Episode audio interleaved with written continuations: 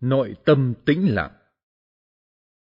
Buông thư tâm rỗng lặng, Không trước ý dụng công, Không dừng không bước tới, Điềm đạm tợ hư không. Viên Minh. Theo Phật giáo, thế giới loài người thuộc dục giới, vì hầu hết sinh hoạt đời sống của họ dựa trên sự tương giao giữa giác quan và ngoại cảnh. Sự tương giao này là nền móng của cảm giác, chi giác, tư tưởng, kinh nghiệm, kiến thức và những phản ứng tâm sinh vật lý. Nói chung là bản năng, tình cảm và lý trí mà phần lớn diễn ra trong vô thức nhiều hơn là có ý thức. Do đó những tích lũy, những nội kết này ngày càng đa dạng, phong phú, nhưng cũng rất phức tạp trong kho chứa vô thức, để dễ dàng vượt khỏi vòng kiểm soát của ý thức con người. Phần lớn chúng ta hành động, nói năng, suy nghĩ một cách vô thức, và lắm khi tưởng chừng như chúng ta hành động có ý thức, chủ động và quyết đoán. Nhưng thật ra, chúng ta hành động như một con rối đang bị sai khiến bởi những xung động vô thức. Có thể chúng ta vẫn có ý thức, nhưng chỉ là một loại ý thức mơ hồ, nặng tính si mê, phát xuất từ vô minh, thiếu tình giác, mà hậu quả là chúng ta đã gây ra nhiều khổ đau, phiền muộn cho mình và người. Loại ý thức này thực ra chỉ là mặt nổi rất nhỏ so với mặt chìm rộng lớn của vô thức. Cũng giống như phần trên mặt nước của một tảng băng so với phần chìm bên dưới. Hoặc hơn thế nữa, ý thức chỉ là một điểm tiếp xúc của tâm trên một đối tượng, giống như điểm chạm của bánh xe khi lăn trên đường. Huống chi ý thức thường là chủ quan, bị giới hạn bởi ý niệm, tư tưởng, kiến thức, quan niệm, thành kiến che lấp, nên khó mà thấy biết trung thực. Chỉ khi nào ý thức được hoàn toàn thanh tịnh, trong sáng, thì mới phát huy được tánh biết vô hạn của tâm. Theo dịch lý, lực thúc đẩy của những xung động vô thức gọi là khí. Theo chiều tác động từ trong ra ngoài, thì thần sinh ý, ý sinh khí, khí sinh hình.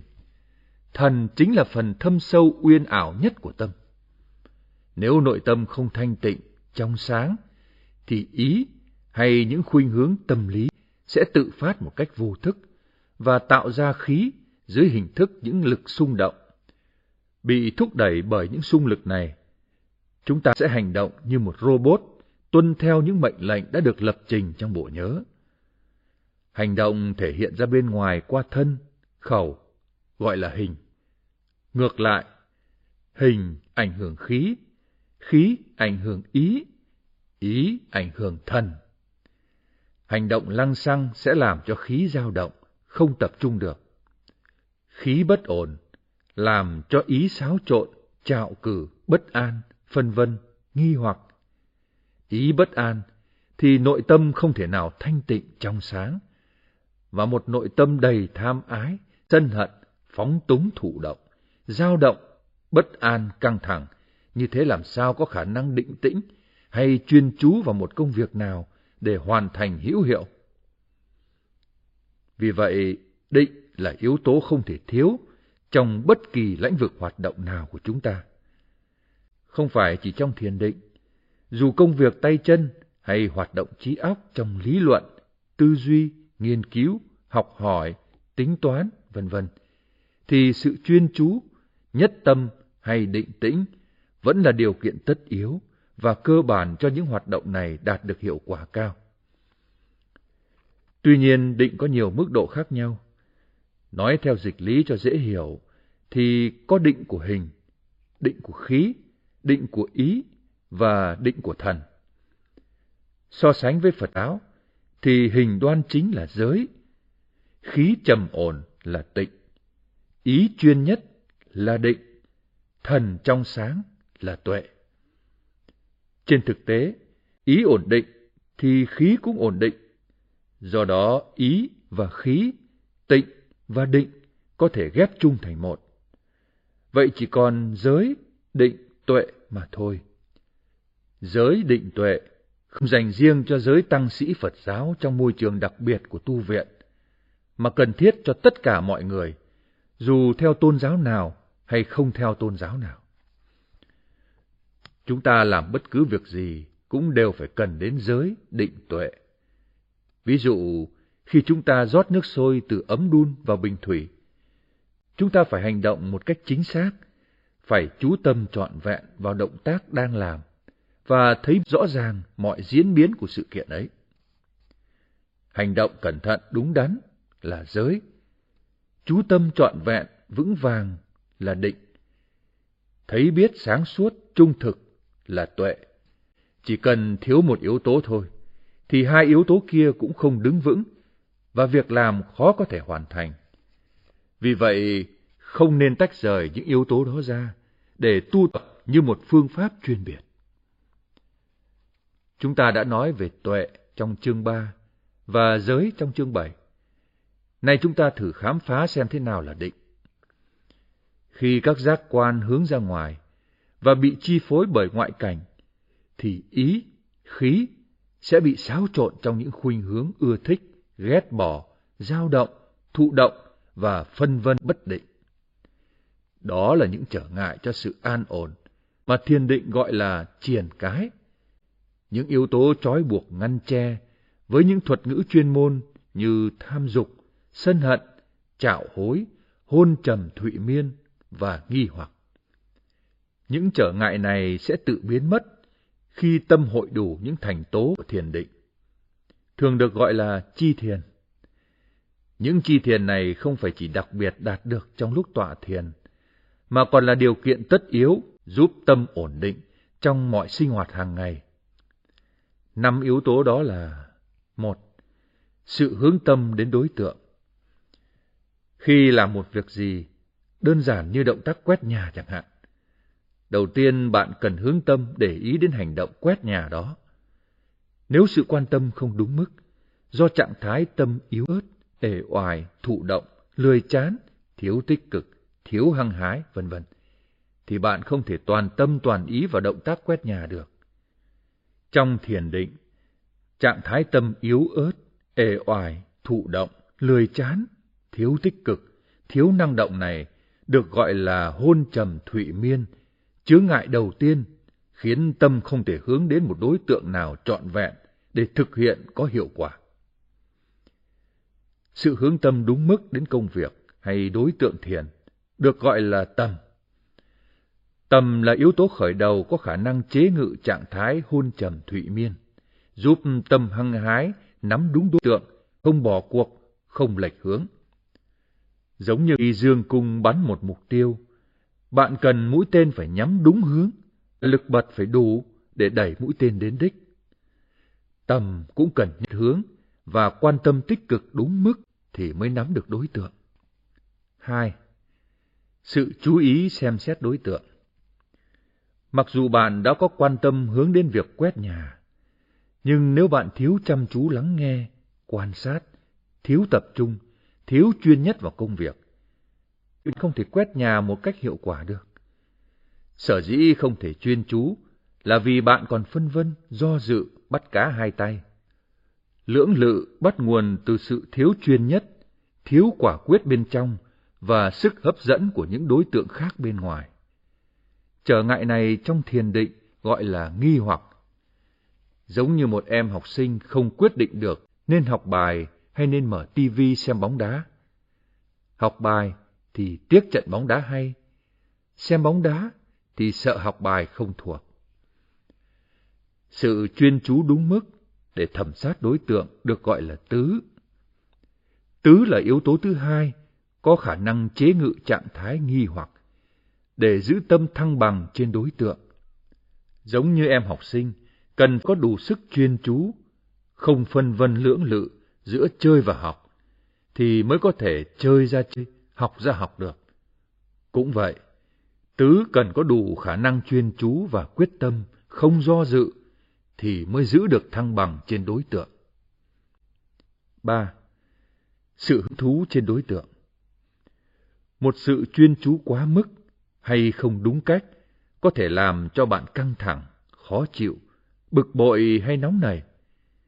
Nếu chúng ta không tìm thấy niềm vui trên đối tượng, thì sự căng thẳng, khó chịu, bực bội, nóng nảy đó sẽ dễ dàng gia tăng, khiến bạn nôn nóng, muốn thoát khỏi đối tượng. Trở ngại đó trong thiền định gọi là sân hận, trạng thái bất mãn, đối kháng hay không bằng lòng. Nhưng khi sự chú tâm đã được quân bình, ổn định, thì chúng ta bắt đầu cảm thấy phấn khởi, hứng thú trên đối tượng đó.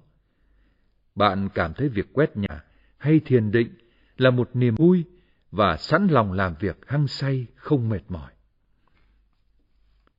Sự hứng thú trên đối tượng được gọi là hỷ. Hỷ là yếu tố thứ ba có khả năng chế ngự trạng thái sân hận, giúp tâm phấn chấn, hoan hỷ trên đối tượng. Giống như khi chúng ta đã chuyên tâm vào việc quét nhà, thì sẽ không thấy bực bội, mệt nhọc, khó chịu nữa, mà bắt đầu cảm thấy hứng thú vì đã tìm được niềm vui trong đó. Cũng vậy, hì thoát khỏi tình trạng đối kháng, căng thẳng, đau đớn, khó chịu và tự nguyện gắn bó với đối tượng một cách hân hoan, phấn khởi. 4.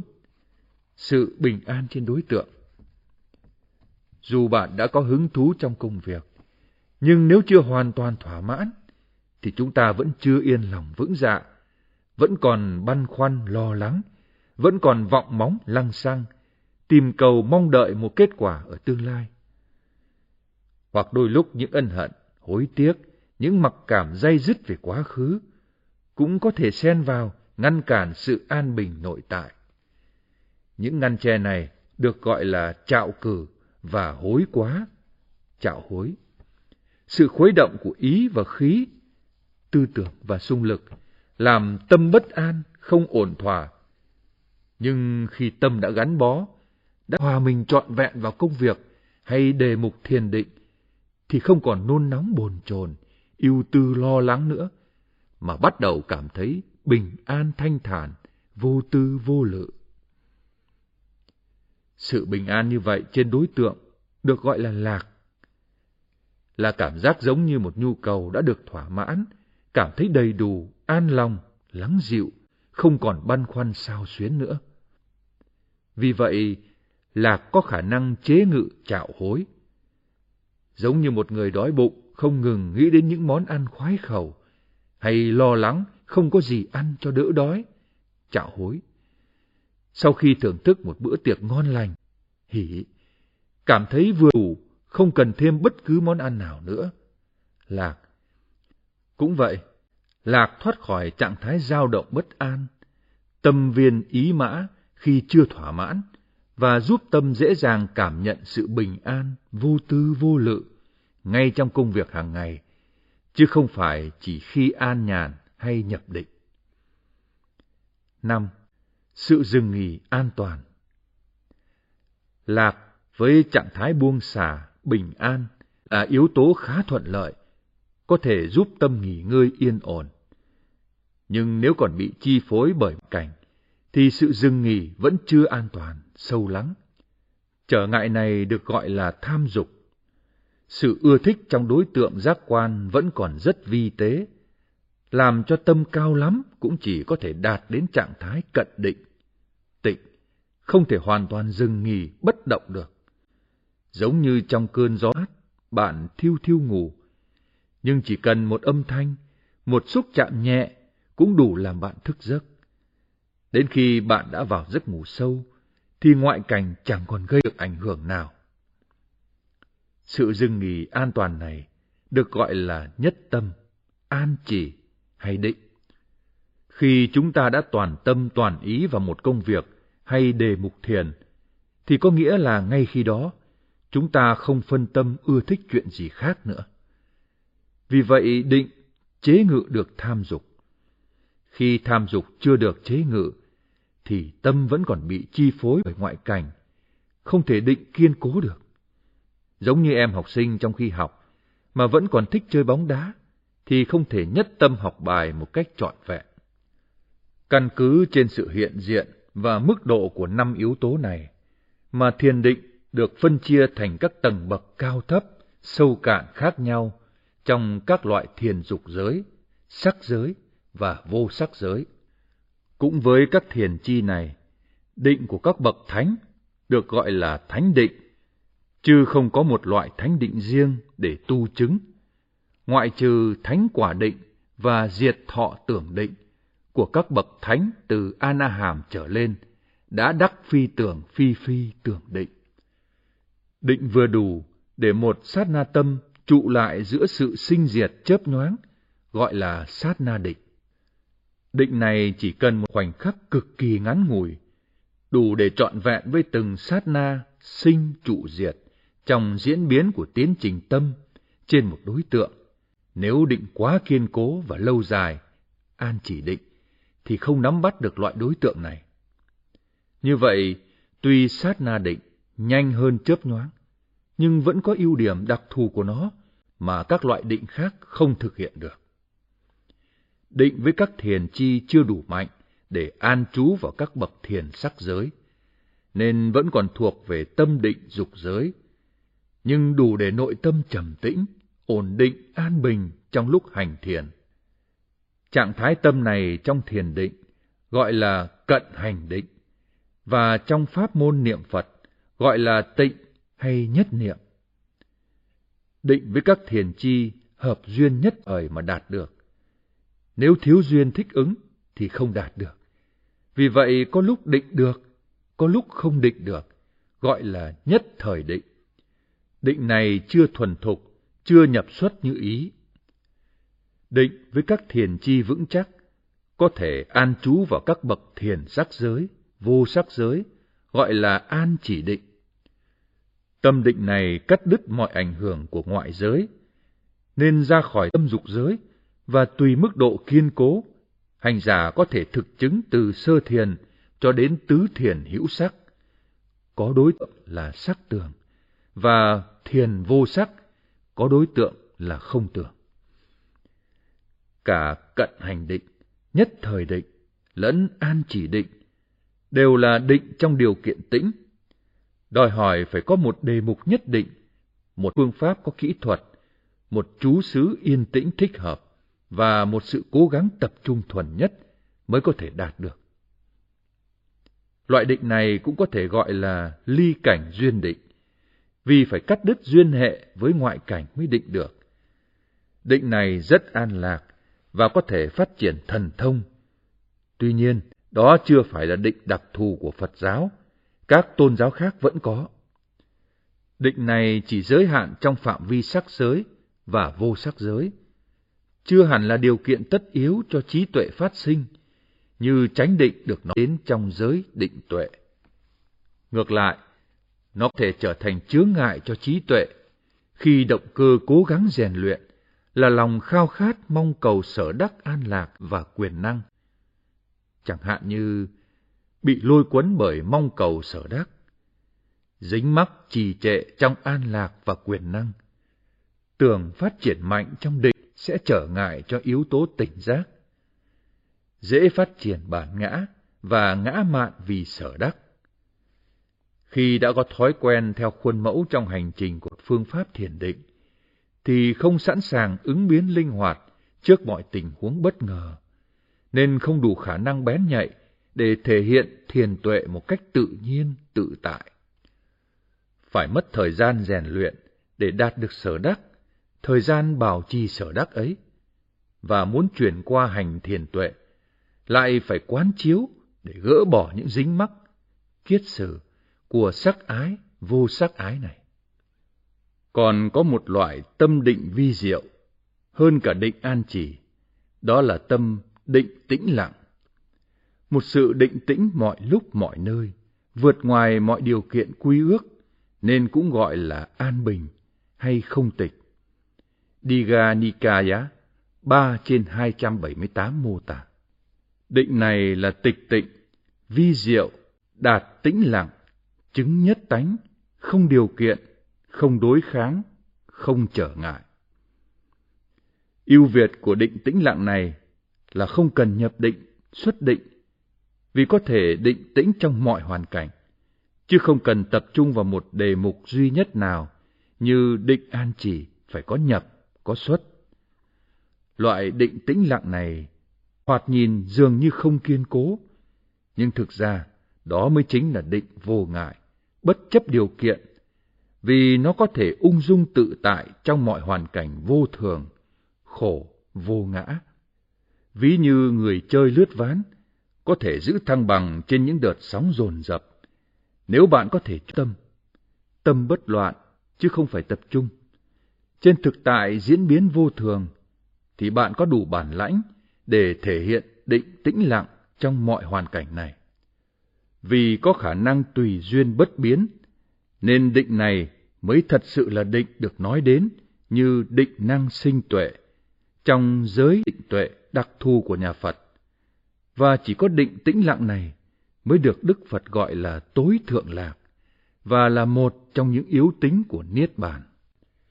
Giống như người quen lái xe trên đường giao thông thưa thớt, sẽ khó đi qua chỗ xe cộ đông đúc. Ngược lại, tài xế quen lái xe ở chỗ giao thông đông đúc sẽ dễ dàng đi qua xa lộ vắng người. Cũng vậy, hành giả định an chỉ khó thích nghi với hoàn cảnh động bên ngoài, nên khó đạt được định tĩnh lặng. Ngược lại, hành giả định tĩnh lặng sẽ dễ dàng đạt được định an chỉ trong môi trường yên tĩnh. Như vậy rõ ràng định tĩnh lặng mới có khả năng hỗ trợ cho trí tuệ thấy rõ thực tánh của các pháp. Đó là lý do tại sao Đức Phật chỉ chấp nhận định an trì như một phương tiện để chế ngự năm triển cái lúc sơ cơ, chứ không xem đó là điều kiện tất yếu để giác ngộ giải thoát. Chỉ cần định sát na, định cận hành và định tĩnh lặng là đủ cho yếu tố định trong tam vô lậu học, giới, định, tuệ. Tuy nhiên, với những người tâm dễ tán loạn, dễ nóng giận, nhiều tham ái hoặc quá lệ thuộc vào sở đắc tương lai, thì nên tập trung những đề mục thiền định sau đây để hỗ trợ cho tâm định tĩnh mới hành thiền tuệ dễ dàng hơn.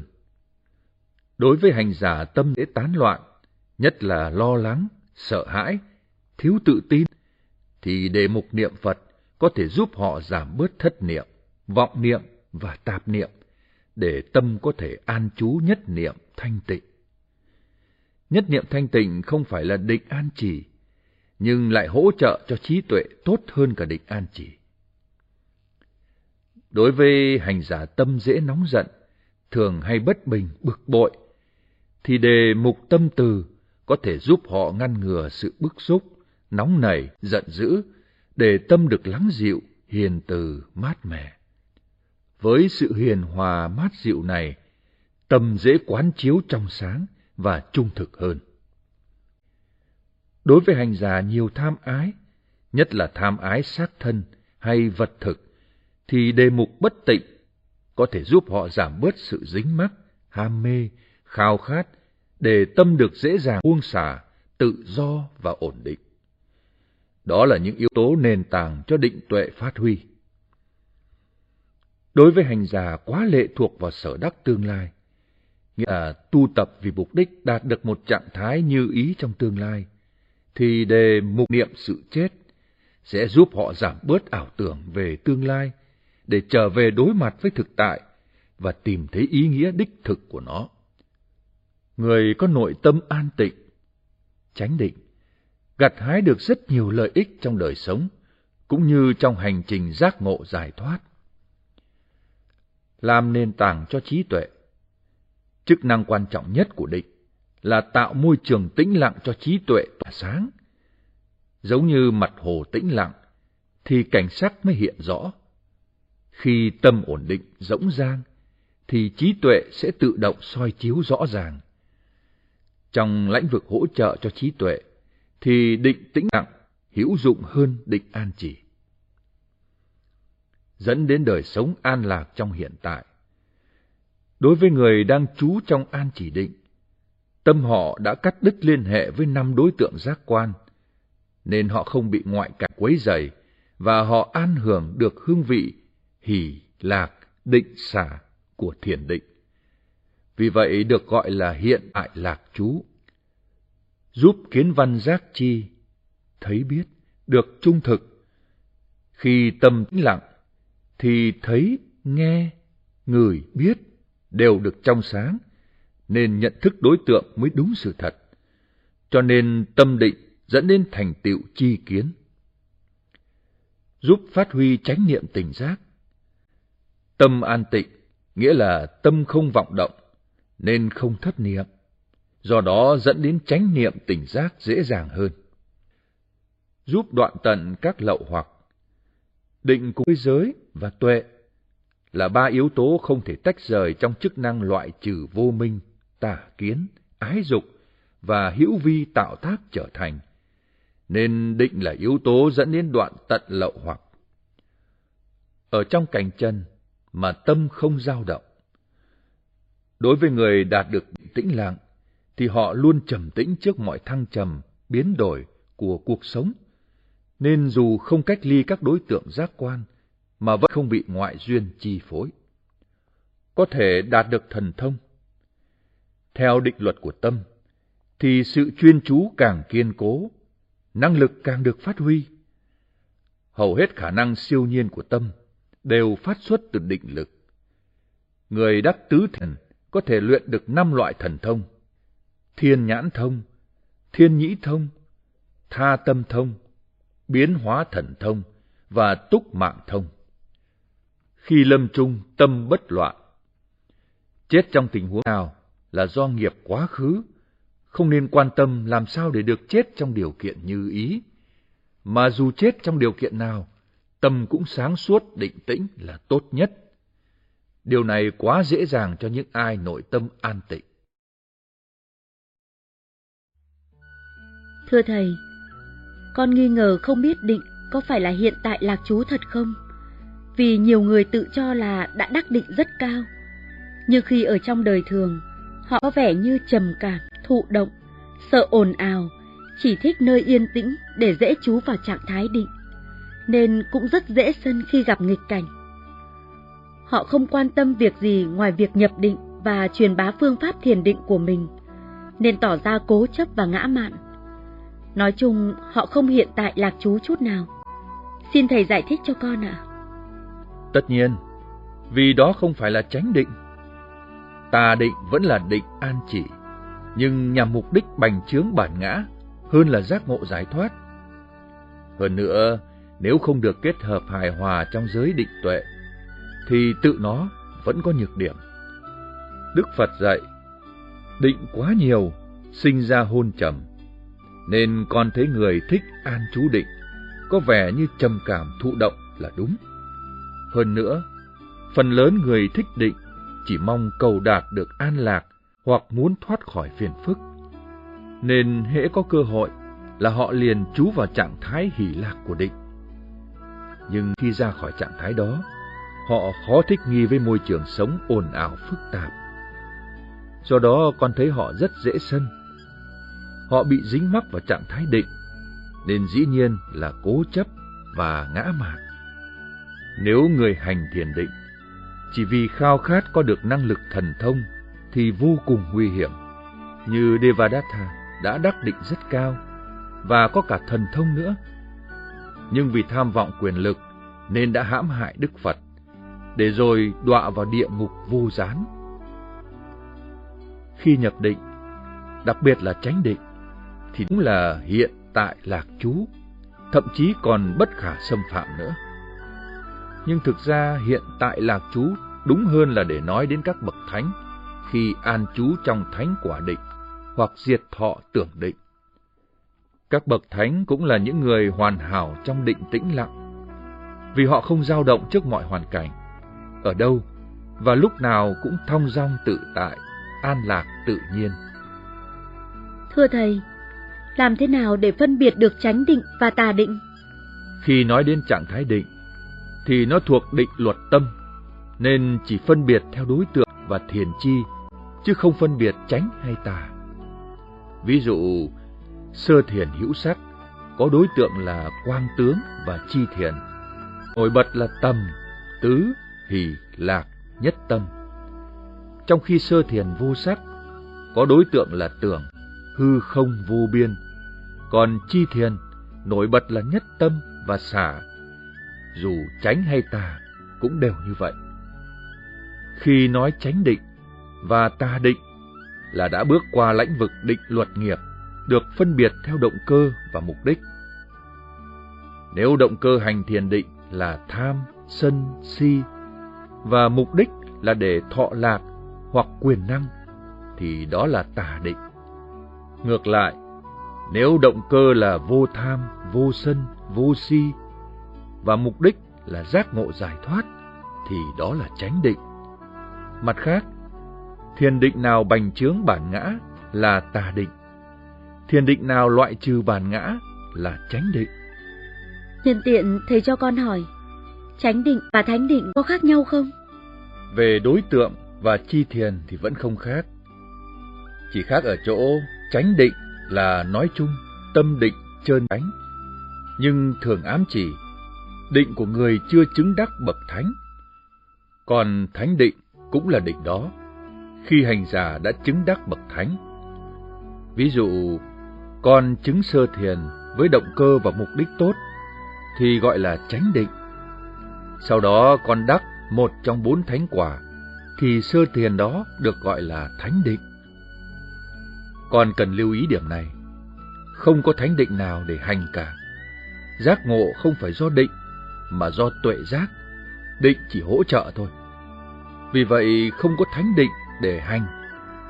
Chỉ sau khi tuệ đạo, tuệ quả thành tựu, thì định mới được gọi là thánh định mà thôi. Con nghe có vị giảng phải hành thiền định trước mới hành thiền tuệ sau. Nhưng cũng có vị lại giảng không cần đắc định vẫn có thể đắc tuệ. Theo thầy, điều nào đúng hơn? Nếu hiểu đúng, cả hai đều đúng. Nếu hiểu sai, cả hai đều sai. Vì hiểu lầm định năng sinh tuệ là phải có định trước mới có tuệ sau. Nên một vài phái thiền đã chủ trương phải hành thiền định trước, rồi sau đó mới chuyển qua thiền tuệ. Thực ra, định luôn đi với tuệ, không thể tách rời trong sự giác ngộ. Giống như khi con muốn soi mặt mình trong gương, thì tấm gương đó phải được giữ yên.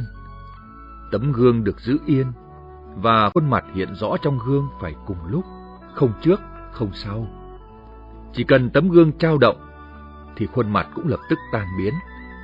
Cũng vậy, không có tuệ, không thể thấy được thực tánh.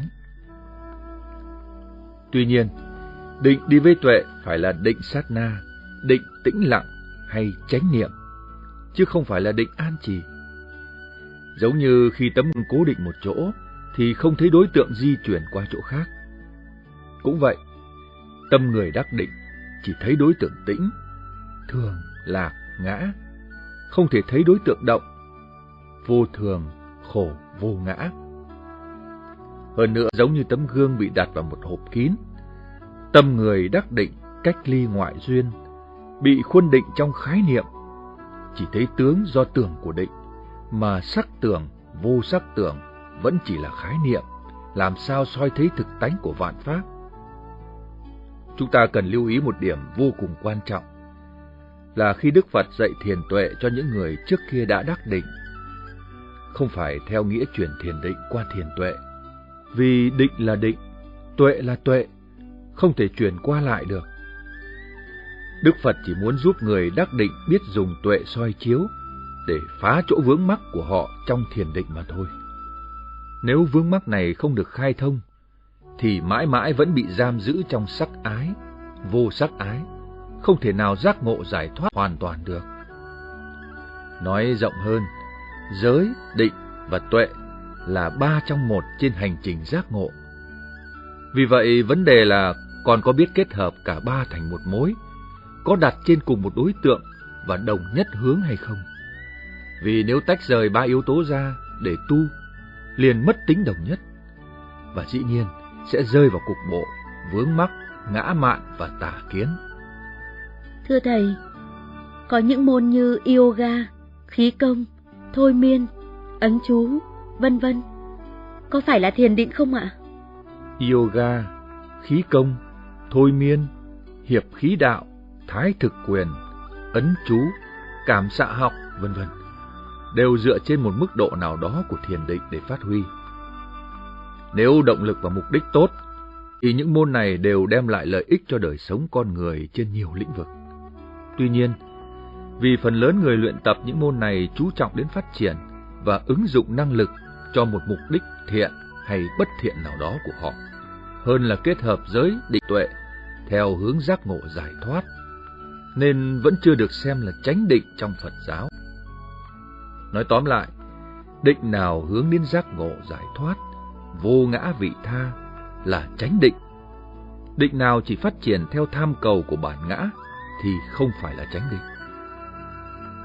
Con nghe nói, đã đắc thiền tuệ rồi thì không thể đắc thiền định được nữa.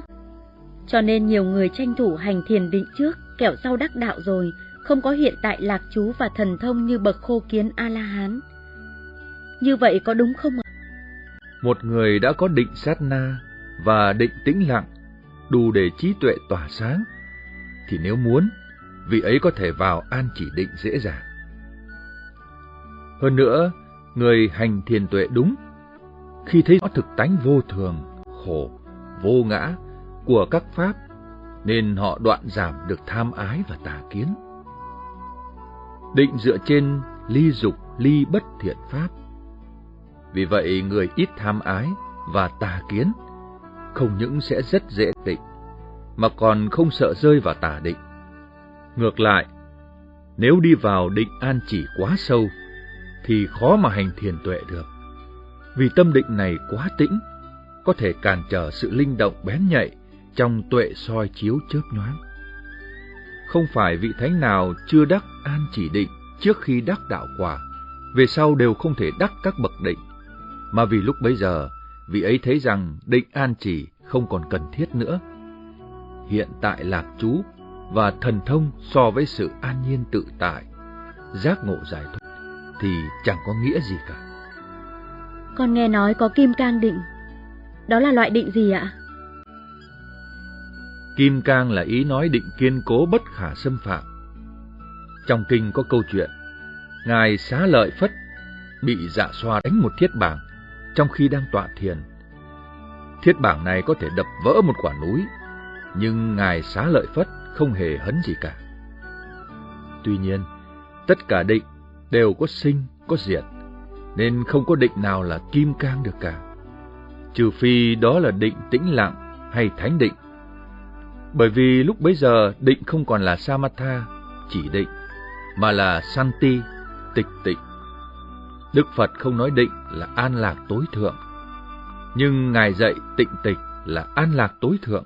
Vậy tịch tịnh trong định tĩnh lặng mới thật sự là kim cang định. Thưa Thầy, con đã thực hành thiền định được một thời gian, và theo vị thiền sư hướng dẫn, thì con đã chứng được thiền sắc giới thứ tư. Con thấy rất an lạc, và thiền an chỉ đã giúp con cải thiện được bản thân rất nhiều. Bây giờ nghe thầy giảng thì con cũng nhận ra rằng mình thực sự có vướng mắc trong thiền an chỉ. Vậy con nên tiếp tục hay nên bỏ? Tự thân thiền an chỉ không sai. Sai là ở thái độ của người hành. Nếu động cơ đúng và mục đích đúng thì đó là chánh định, không cần phải bỏ. Chỉ cần hướng đến trí tuệ để đừng dừng lại ở đó là được. Tuy nhiên, việc này trên lý thuyết thì dễ, nhưng trên thực tế rất khó thành công. Định an chỉ dựa trên tưởng, trong khi tuệ lại phải vượt qua tưởng mới thấy được thực tánh. Nếu không khéo, lại lầm tướng của tưởng thành thực tánh, thì chỉ tự đánh lừa mình. Vậy nếu thấy đó là vướng mắc, làm tăng trưởng bản ngã và mất thời gian cho sở đắc, không thể đối mặt với thực tại, thì nên thoát ra càng sớm càng tốt. Từ bỏ sự lăng xăng, tìm kiếm thú vui bên ngoài, con lại nỗ lực tầm cầu an lạc bên trong. Phải chăng vì thú vui bên ngoài là vô thường, nên giờ đây con muốn giữ an lạc bên trong được trường tồn vĩnh cửu? Con có biết, con đang bị rơi vào cái bẫy của thời gian. Trong khi mãi tầm cầu cái con tưởng là vĩnh hằng, mà bỏ quên cái vượt khỏi thời gian để ôm giữ cái vô thường hữu hạn.